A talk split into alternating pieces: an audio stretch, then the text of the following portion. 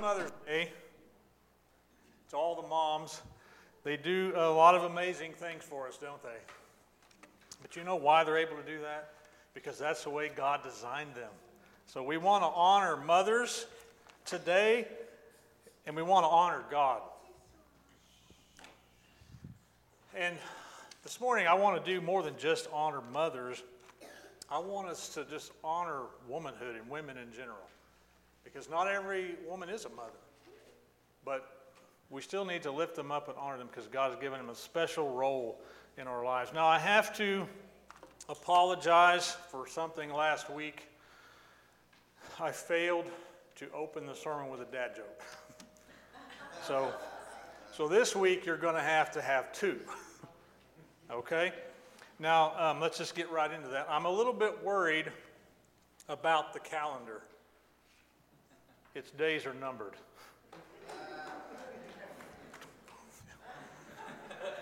My doctor told me I have the peekaboo virus. Yes, that's right. Went to the doctor. He said, You have the peekaboo virus. But it's okay. I went straight to the ICU. peekaboo, ICU, you know. okay, so, so maybe those are we. How about some mom jokes? A friend asked me if she should have a baby after 40. I said, No, 40 babies is probably enough. you know you're a mom when all you want for your birthday is for people to stop getting a new glass every time they need a drink. Now, my wife's going to amen that. Does anybody else, any moms, have that problem at your house? Everybody, yes, everybody gets a new glass all the time. You know your mom when silence isn't golden, it's suspicious. We've all been there. You know you're a mom when you, choose, when you have to choose between sneezing and waking the baby or holding it in and dislocating a rib. and one last one why don't they have Mother's Day sales? Because mothers are priceless. you know, appreciation for mothers is probably underexpressed in just about every family but it's almost non existent in our culture anymore. Women, there's so much confusion. Mothers, they're just like, why would anybody want to go do that? You know, pursue you, do you? Why would you want to stay at home, take care of kids? Anybody ever heard things like that? Motherhood is considered outdated. It's scorned and derided, interestingly enough, by women so often who feel they've been liberated by choosing to go to work instead of stay home, raise children. And granted, not every woman who's, is going to get married and spend 20 plus years raising children, but those that do should not be chided, derided, and looked down upon for that decision. There's room for both. There are people who will pursue a career, and God may call them to that. And they may do great things for His kingdom through that, but then there's women who will be mothers and there's room for both of those. And so we want to look at and honor all of that. Womanhood and motherhood are, God, are both God's design. I think our society in general has, you'll probably definitely agree with this, it's forsaken God's ways. Do you see that around you a little bit? We're just kind of forsaken the ways of God, His truth and His design. Now, there's a political commentator by the name Matt Walsh who made a documentary film called What is a Woman? Anybody seen that little jewel? Wow. Isn't that an eye opener? What is a woman? And so, if I were going to title today's sermon anything, I think that's what it would be. What is a woman? It's a fair question, but sadly, there are scores of people right now who cannot answer that question. Now, there might be, for some strange reason, a few who literally don't know the answer to that. But the majority of them, they know the answer, but they can't say it. And the reason they can't say it is because they've adapted a worldview and a narrative that will be destroyed if they say who God made women to be. They've decided to build their lives around this idea, this narrative, uh, that there's confusion about that. When you reject God, you reject absolute objective truth and everything gets pretty blurry. You can't just define things, you can't just understand things clearly. So when you reject God, you're left with a subjective kind of man is supreme or egocentric worldview that just simply cannot stand. Remember what Jesus said in Matthew chapter 7. This is right after the Sermon on the Mount. He just finished this, one of the greatest teachings of all time. And then uh, in chapter 7, verses 24 through 27, he says this Therefore, everyone who hears these words of mine and acts upon them may be compared to a wise man who built his house upon the rock. And the rain descended, and the floods came, and the winds blew and burst against that house, and yet it did not fall, for it had been founded upon the rock. And everyone who hears these words of mine and does not act upon them will be like a foolish man who built his house upon the sand. And the rain descended, and the floods came, and the winds blew and burst against that house, and it fell, and great was his fall. You probably remember the little song. The wise man built his house upon the rock. Yeah, foolish man built his house upon the sand. You remember that little children's song? Boy, there's a lot of truth to that because Jesus told us that. He taught us that. So we need to build our lives and our worldview on God's truth. We need to know what a woman is and be able to say it. We need to protect women in locker rooms and sports and bathrooms we need to know that men can't get pregnant, and men can't become women, and women can't become men. And yes, I just said it out loud in front of all of you. It's a simple fact. And if you build your life on some other idea, it will not work. And you will never have the peace and the fulfillment that only comes from God and His truth. To understand what God says about womanhood and motherhood, and to answer the question, what is a woman? We need to start at the beginning. And before we do that, let's stop and pray. Father in heaven, God, we want to lift up and encourage and honor women and motherhood this morning, but God, ultimately we lift up and we honor and we be encouraged by and, encourage you. You are the ultimate, the supreme anything we understand about life, about men, about women, it has to come from you. We, we can't just make it up on the spot or change it from day to day. So, Lord God, help us to, to just to look into your word, to accept it as the truth, the source of life. And may we build our lives and our worldview upon that so we can stand firm. So, Lord, as we open your word this morning, will you just speak and just allow us to have a very clear understanding of what your heart has to say to us. In Jesus' name, amen. amen. So, the book of Genesis, I'm going to start at the beginning. We need to start at the beginning, right? Genesis.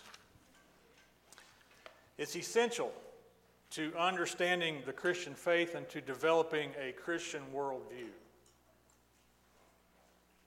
It's the essential foundation in building your life upon the rock. Through Genesis, we come to understand the origin of all things the universe, life, marriage, sin, evil, redemption, all of it. If we don't start there, then we can't make sense out of pretty much everything else in the Bible because we haven't developed a, a truly godly worldview. So, Genesis 1 1, I think we all know that one. In the beginning, God created the heavens and the earth. God created the heavens and the earth. They didn't just, there wasn't some big cosmic accident that everything just appeared out of who knows what and just boom and there was there was everything you see around you. Now, that sounds completely ridiculous to me, but that's taught to our children in school every single day. That there's there is no God, there's no need for, for him. We're going to explain him away. We're going to give you a different idea about how you came to be. And so they're building their lives on the sand. And look at the destruction. Look at what that's done as we've pushed God aside or said he doesn't exist. And you know what always has blown my mind about that? for someone to say there is no God, do they, they haven't stopped to think that to say that as a definitive statement, you have to be God. How can you say there is no God unless you are the ultimate supreme truth of everything? You can't do it. I don't know if you ever thought about it that way, but that's the way I see it. Genesis chapter 2, verses 7 and 8, and then we're going to jump down to 18 through 24. I'm sorry, before we get there, uh, Genesis 1, verses 26 through, through 28. 1, 26 through 28. Then God said, Let us make man in our image, according to our likeness. Let them rule over the fish of the sea, and over the birds of the sky, and over the cattle, and over all the earth, and over every creeping thing that creeps on the earth. So here we have the Godhead, the Trinity. Let us, Father, Son, Holy Spirit, make man in our image. But then he says, let them rule over. So obviously, we're talking about mankind, or man and woman, or uh, all peoples. Let them rule over the fish of the sea, the birds of the sky, the cattle of the earth, every creeping thing creeps on the earth. And God created man in his own image. In the image of God, he created him. Male and female, he created them. That's it. That settles it. You don't need to wonder. You don't need to ask. You don't need to investigate. That's your answer. God made man and God made woman. he, he did that. If we want to have a little bit deeper look into that, we'll jump over to chapter 2, verses 7 and 8, and then we'll skip down to 18 through 24. It's just a little bit more detailed account of, of God creating. Then the Lord God, and let me set the stage for this. This is before the garden. This is outside of the garden. God creates man. Then the Lord God formed man of dust from the ground and breathed into his nostrils the breath of life, and man became a living being. And then the Lord God planted a garden toward the east in Eden, and there he placed the man whom he had formed. Now, I don't know, you know, how significant it is that man was created outside of the garden. I mean, I'm sure the earth that God created was pristine and, and you know, there's harmony and everything. This was before the fall of man, before sin. But there must be something significant that God created man outside the garden, He creates woman inside the garden.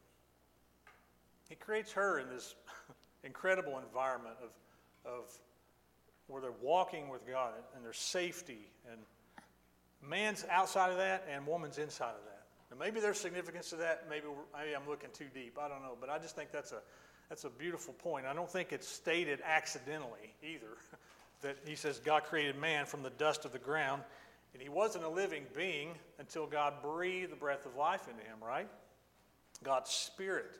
And he became a man then became a spiritual being and had life in him. And then right after that, it says God planted a garden toward the east, and there he placed the man.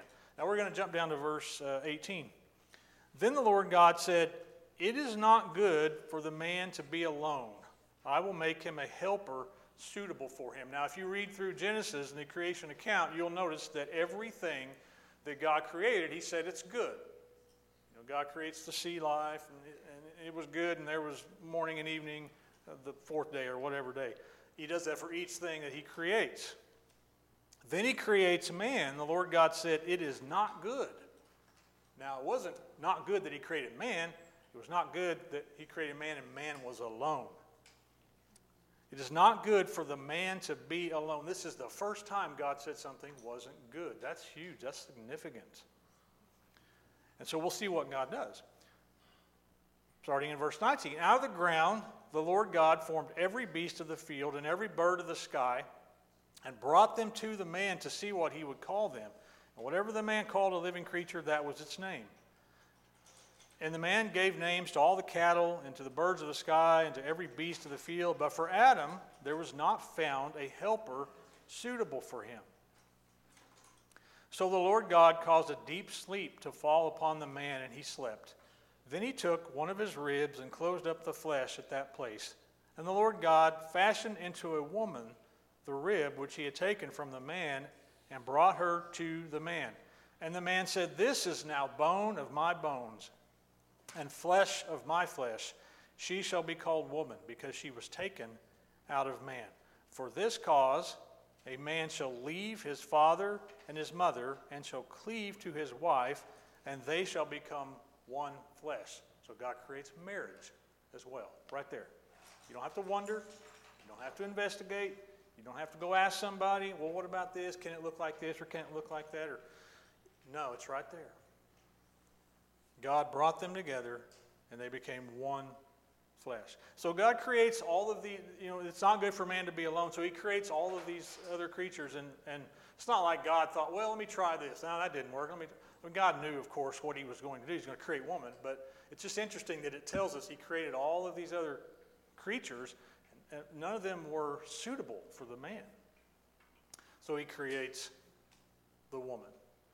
So think about this. Adam had the moon, the stars, the earth, the plant life, the sea life, the land animals.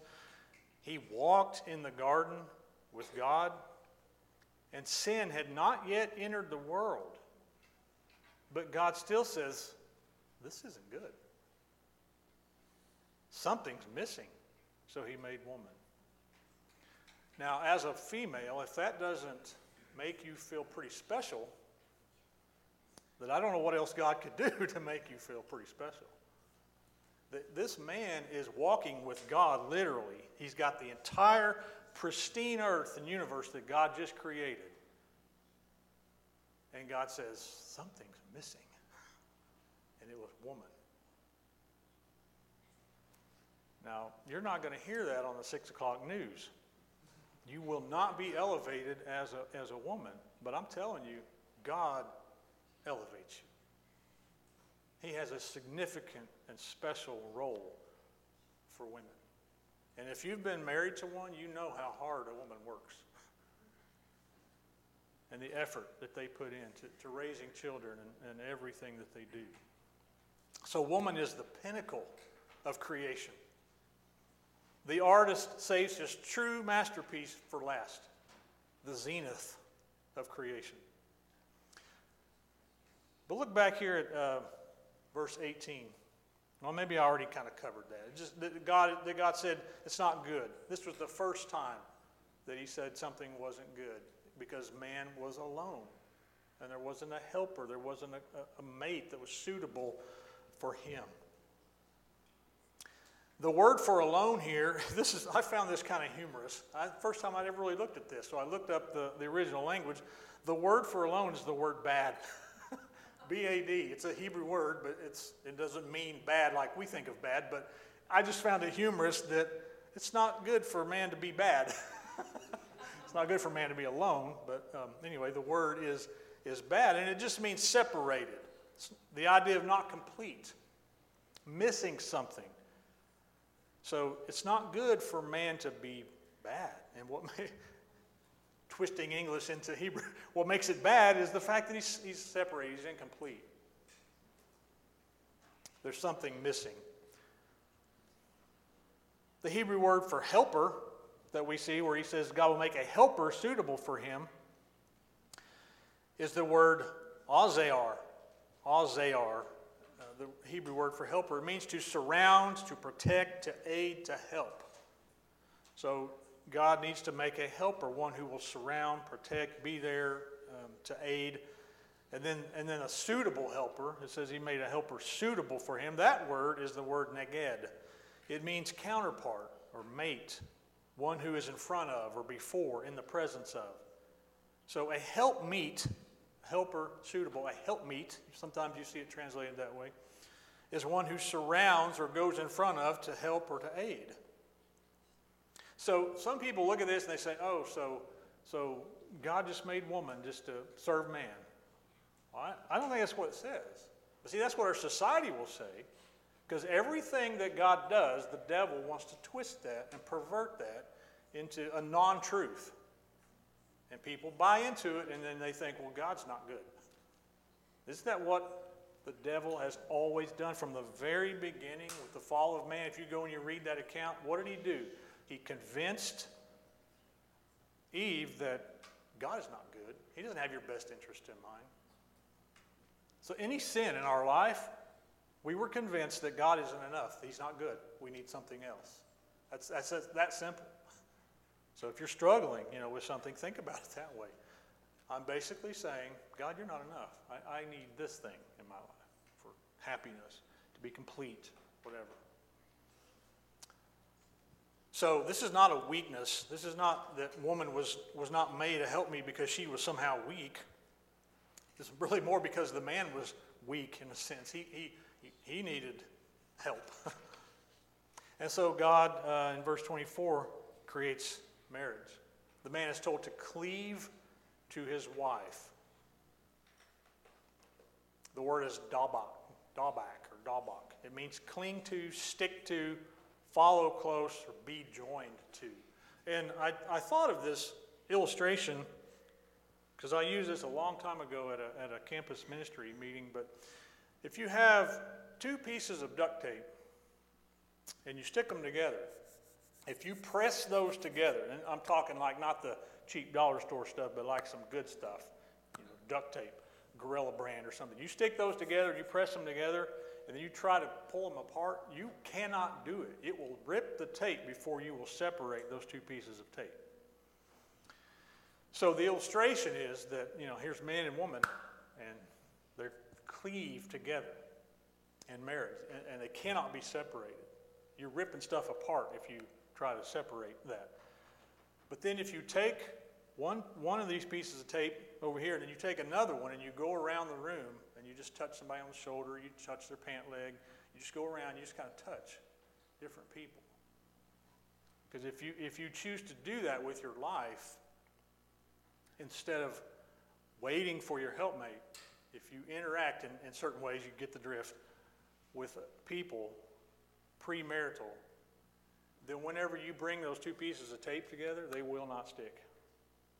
See, you've been touched so many times by so many people, it's hard to bond. It's hard to, to stick. So, God's idea of marriage is, is you wait for this special person and you cleave together and you, and you just can't be separated. Cling to, stick to, follow close, be joined to. That's the idea. The Bible instructs this cleaving to be done only between a man and a woman. And I, and I, you know, if, if some of my words offend this morning, you can blame God, not me, because I'm, I'm demonstrating to you these come from the Scripture. There is no such thing as marriage between two men or two women. That does not exist. I know our society says by law and whatever in places that it does exist. There is no such thing as that. It can't be. And so I, I would say it's difficult as a believer to stand on God's truth and not offend some people. We have to lovingly just say, this is just, this is just God's truth, and I cannot compromise on this. This is God's design. We don't have the right to change that. So there is no such thing.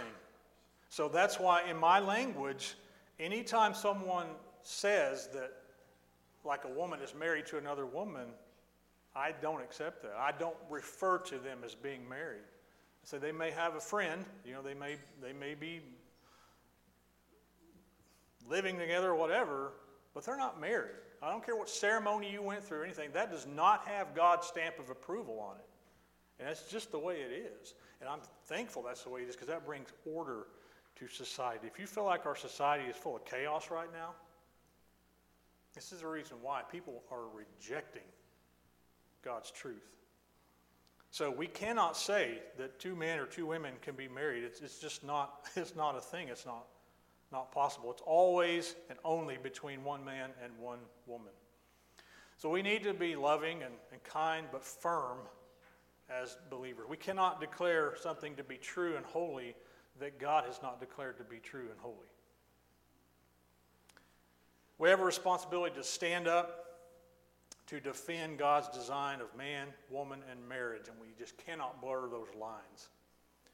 Womanhood is under assault right now in our culture. Is everybody aware of this? I mean, not to be offensive, but you might be living under a rock if you don't understand the extent to how womanhood is under attack in our culture.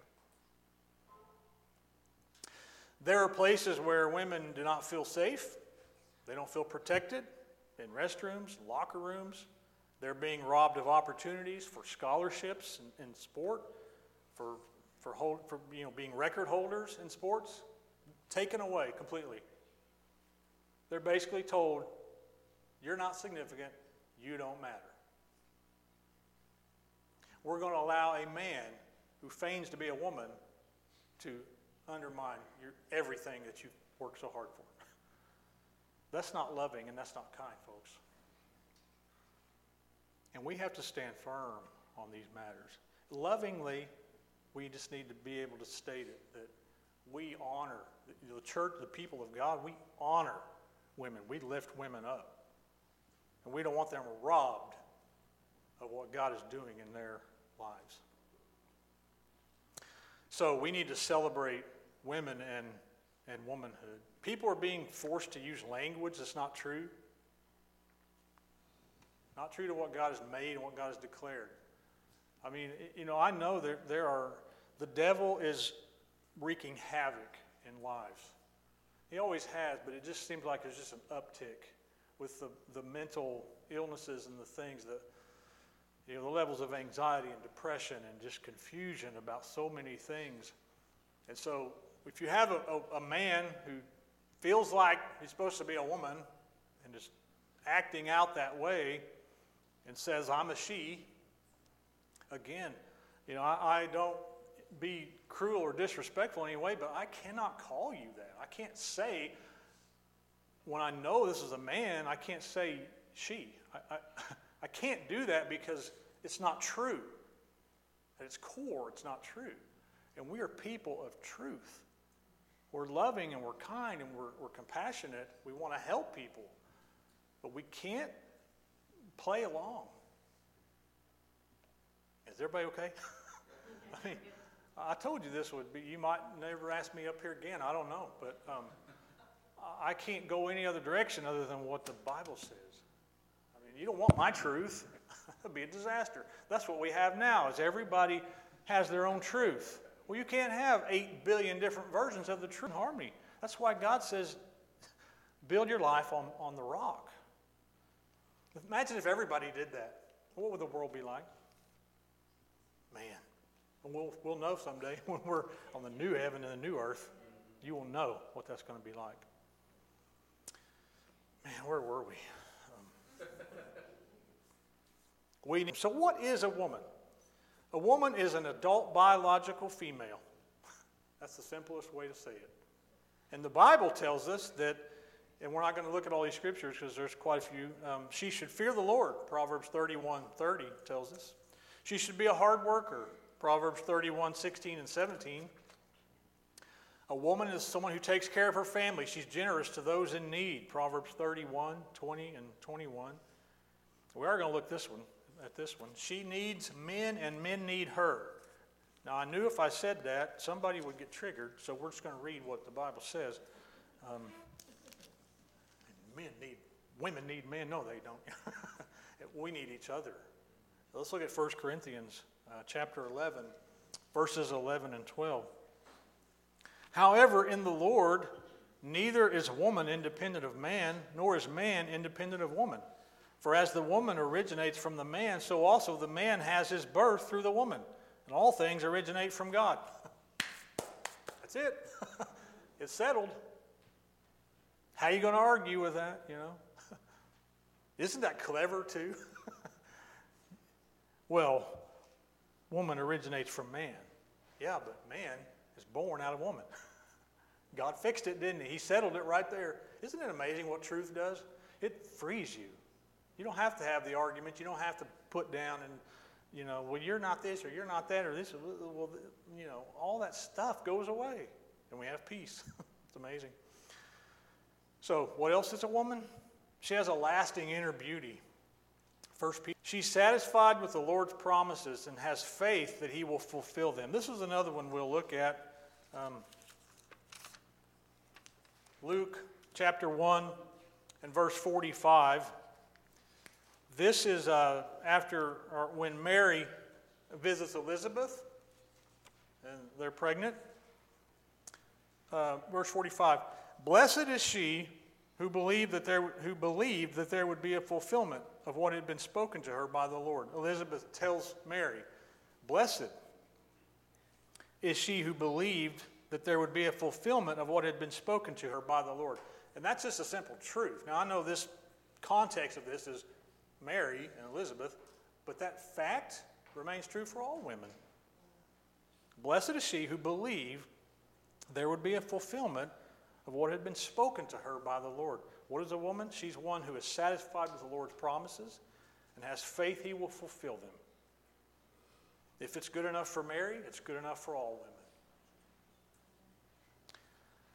Godly women are so essential in the kingdom of God. Our Creator knew men needed this special touch and, and the wisdom and perspective that only women can bring. And not only would men need that, but so would the people of God. So, women in the kingdom and in the church play such a significant role. I mean, think about it, guys. What if it was just all a bunch of guys here every, every Sunday? You don't even, we don't even want to go there. What a disaster that would be. I mean, uh, uh, I, am serious. That would be a total disaster after a few weeks. You wouldn't even want to come in this building, probably. I'm just saying. And, I'm, and I mean it when I say that. I think you all get the picture. Okay, so now we're gonna, I'm going to read a long section of Scripture. So just sit back and listen. We're going to have story time. We may go late. I don't know. Uh, like I said, this may be my last time to ever be up here. I don't know. But uh, this is too important, and it's such a great story. We're going to take the time. So if you're late to the buffet, I don't know afterwards. But Second Kings. that didn't come out right. Second Kings, chapter 22. We're going to get right into the word here. 2 Kings 22, starting in 22. We're going to read all of 22 and the first 24 verses of 23. So bear with me. You can read along if you want, or just listen. It's story time. This is going to be fun. Josiah was eight years old when he became king, and he reigned 31 years in Jerusalem. And his mother's name was Jedidah, the daughter of. And he did right in the sight of the Lord and walked in all the way of his father David nor did he turn aside to the right or to the left. And so Josiah's come to the throne at a very young age, eight, um, and, and, then we're, we're going to see when he's 16, God just gets a hold of him. It just does this amazing thing. But the context is that Judah, the, you know, the southern part of the kingdom, was just so lost at this point. Um, and you're going to see the temple, they're, going to, they're reconstructing the temple, not because anybody came in and destroyed it this time, but because it was, nobody went there. It was just, just in disarray and disrepair. And so you're going to see what happens here, but that's the context is that Judah was so far from God and intermingling with all of these other gods of all these other peoples. And, and idolatry was just at a peak. So uh, Josiah did right in the sight of the Lord. Now it came about in the 18th year of King Josiah that the king sent Shaphan, the son of Azaliah, the son of Meshullam, the scribe, to the house of the Lord, saying, Go up to Hilkiah, the high priest, that he may count the money brought into the house of the Lord, which the doorkeepers have gathered from the people, and let them deliver it into the hand of the workmen who have the oversight of the house of the Lord, and let them give it to the workmen who are in the house of the Lord to repair the damages of the house, to the carpenters and the builders and the masons for, for buying timber and hewn stone to repair the house. Only no accounting shall be made with them for the money delivered into their hands, for they deal faithfully. So these are some very honorable people. He's basically saying they're in charge of, of this money to go and repair the temple. We don't need receipts because they're trustworthy. They're not, you know, misusing funds or anything. It would be like, Tom, I'm to pick on you. It'd be like giving Tom Salmon money to go do something for the church, nobody needs to worry that it's going to get done. he's not going to pocket any of that money. We know that he's a man of integrity. These men were. So no accounting is necessary. Then Hilkiah the high priest said to Shaphan the scribe, I have found the book of the law. So they're, they're working through the temple and they're cleaning stuff and you know repairing and whatever. And I don't know if they moved something or what. And they found this book of the law. It's like, oh, look at here, we lost it. It's the Bible. you know, we lost the Bible for however many years now. I don't know. So they find this book of the law. And Hilkiah gave the book to Shaphan, who read it. And Shaphan, the scribe, came to the king and brought back word to the king and said, Your servants have emptied out the money that was found in the house and have delivered it into the hand of the workmen who have the oversight of the house of the Lord. Moreover, Shaphan, the scribe, told the king, saying, Hilkiah, the, high, the, the priest, has given me a book. And Shaphan read it in the presence of the king. So Shaphan, he gets the book, he goes, he reads it, and then he's like, oh man, this is amazing. He goes, he reads it to the king. And it came about when the king heard the words of the book of the law that he tore his clothes. This, this is a sign, of course, of mourning. Like, what are we doing? this doesn't fit with what we're reading. Kind of like our society now. When you read God's word, man, what's going on just is a disaster. It just doesn't fit. We need to repent. We tear our clothes in mourning. Then the king commanded Hilkiah the priest, Ahikam the son of Shaphan, Achbor the son of Micaiah, Shaphan the scribe, and Asaiah the king's servant, saying, Go, inquire of the Lord for me and the people and all Judah concerning the words of this book that has been found.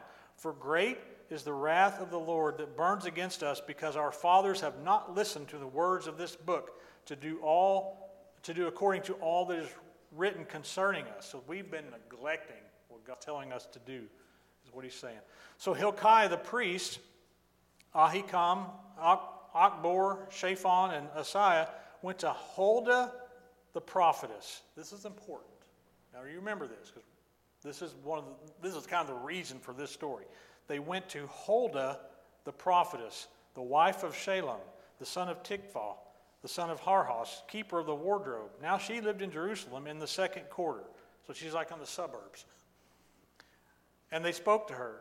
And she said to them, Now she's speaking a word from the Lord. She says to them, Thus says the Lord God of Israel Tell the man who sent you to me, Thus says the Lord Behold, I bring evil on this place and on its inhabitants, even all the words of the book which the king of Judah has read. Because they have forsaken me and have burned incense to other gods, that they might provoke me to anger with all the work of their hands. Therefore, my wrath burns against this place, and it shall not be quenched. But to the king of Judah, who sent you to inquire of the Lord, thus shall you say to him, Thus says the Lord, she keeps saying this, thus says the Lord, God of Israel, regarding the words which you have heard, because your heart was tender, and you humbled yourself before the Lord when you heard what I spoke against this place and against its inhabitants, that they should become a desolation and a curse, and you have torn your clothes and wept before me, I truly have heard you declares the Lord. So when Josiah was repentant, God was moved by it. God's always moved by repentance, by whenever we, we turn toward Him from whatever it is that's distracting us. Therefore, behold, I will gather you to your fathers, and you shall be gathered to your grave in peace. Neither shall your eyes see all the evil which I will bring on this place. So they brought back word to the king. So if God's going to judge this place for all this evil, he's saying, Josiah, you, are going to be excluded. You've, you've turned your heart toward me. Then the king sent, and they gathered to him all the elders of Judah and of Jerusalem. And the king went up to the house of the Lord, and all the men of Judah and all the inhabitants of Jerusalem with him, and the priests and the prophets and all the people, both great and small. And he read, and he read in their hearing all the words of the book of the covenant which was found in the house of the Lord. So this book's being read again now to everybody. And the king stood by the pillar and made a covenant before the Lord to walk after the Lord and to keep his commandments and his testimonies and his statutes with all his heart and all his soul, to carry out the words of this covenant that were written in this book. And all the people entered into the covenant. Wow, now that's a leader. That's what a leader does. Can you imagine if the President of the United States, don't care who he is or what party or whatever. It doesn't matter to me. Can you imagine if the President of the United States said that? We're going to walk after the Lord. We're making a covenant with the Lord. We're going to walk after Him. We're going to keep His commandments, His testimonies, His statutes. This is what we're going to do. And all the people agreed. That's how you transform a society right there. Then the king commanded Hilkiah, the high priest, and the priest of the second order, and the doorkeepers to bring out of the temple of the Lord all the vessels that were made for Baal. Okay, did you get that? These are vessels made for a false god, and they're in the temple of the Lord. I wonder if that's what, where they went off the rails in this society. So they're cleaning it out.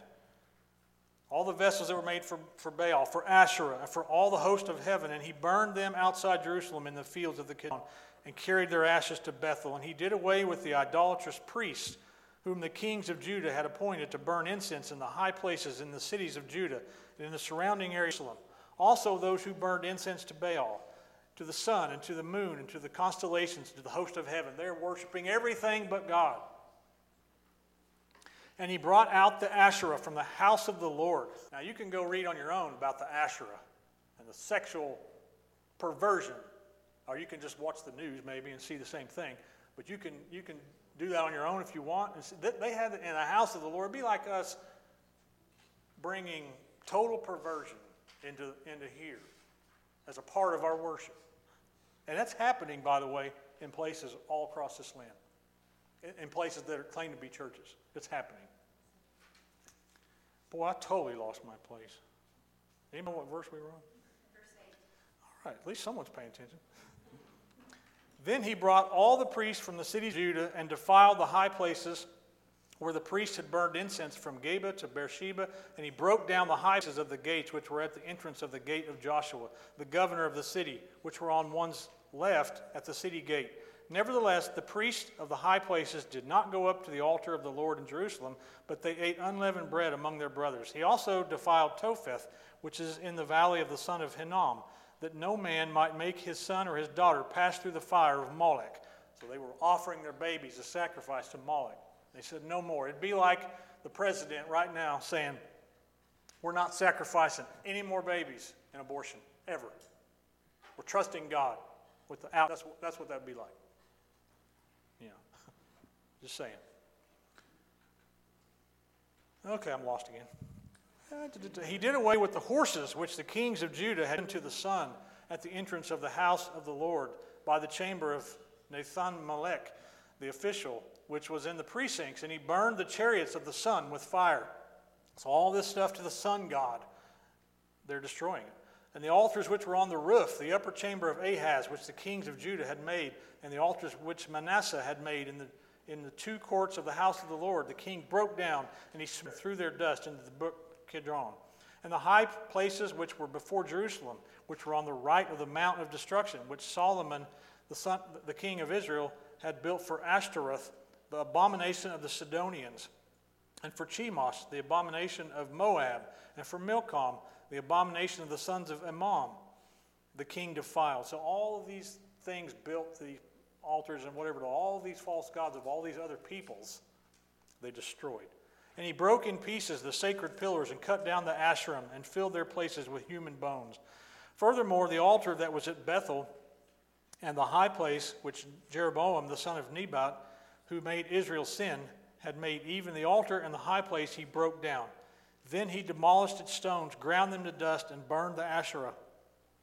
Now, when Josiah turned, he saw the graves that were there on the mountain, and he sent and took the bones from the graves and burned them on the altar and defiled it according to the word of the Lord, which the man of God proclaimed, who proclaimed these things. So likely, I mean, I don't know, but I'm, I'm guessing that this has been going on for so long, there's people that were a part of, of this, bringing this on God's people that are now dead in their graves, and they're digging them up, and they're burning their bones to destroy it.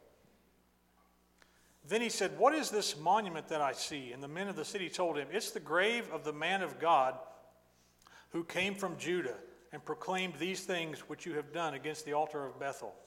And he said, Let him alone, let no one disturb his bones. So they left his bones undisturbed with the bones of the prophet who came from Samaria. And Josiah also removed all the houses of the high places which were in the cities of Samaria, which the kings of Israel had made, provoking the Lord. And he did to them just as he had done in Bethel. And all the priests of the high places who were there, he slaughtered on the altars and burned human bones on them. Then he returned to Jerusalem. Then the king commanded all the people, saying, Celebrate the Passover to the Lord your God. It's been a while since this has happened. as it is written in this book of the covenant.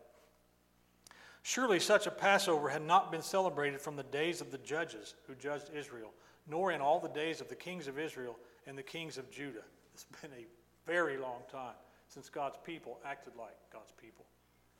But in the 18th year of King Josiah, this Passover was observed to the Lord in Jerusalem. Moreover, Josiah removed the mediums and the spiritists and the teraphim and the idols and all the abominations that were seen in the land of Judah and in Jerusalem, that he might confirm the words of the Lord which were written in the book that Hilkiah the priest found in the house of the Lord. What a story. Of all the prophets living in Jerusalem at the time, obviously they had no effect. This is during the time of Jeremiah and Zephaniah, who were active at this time as well. But of all the prophets living there, it was Huldah, the prophetess, a woman of God, who was consulted. They didn't go to somebody else, they went to her. Ladies, you have a significant role to play in the kingdom of God. Once Huldah gave a directive from God, it was trusted, and the king jumped into action, cleaning out the temple and the cities of Judah and Jerusalem. And we just read about all the purging that they did of all of this evil. And this all, I mean, yeah, we, you know, these stories, we, we know about Josiah, but I don't, I don't think Josiah would have done what he did if it wasn't for Huldah, the prophetess, the one who gave the message from God that he followed through on. The kingdom of God still benefits from godly women who can hear from the Lord and serve faithfully and call people to purity and repentance. We need to be grateful for godly women and godly mothers who are contributing so much to the work of the kingdom. We need to pray for them, encourage them, and thank God for them, and walk alongside and work alongside our, our mothers and our women. So I hope, ladies, you're lifted up, you're encouraged. God wants to do magnificent things in you and through you. So don't believe any of the lies that our world is telling you. I think now we're going to have, uh, what are we going to have? A video?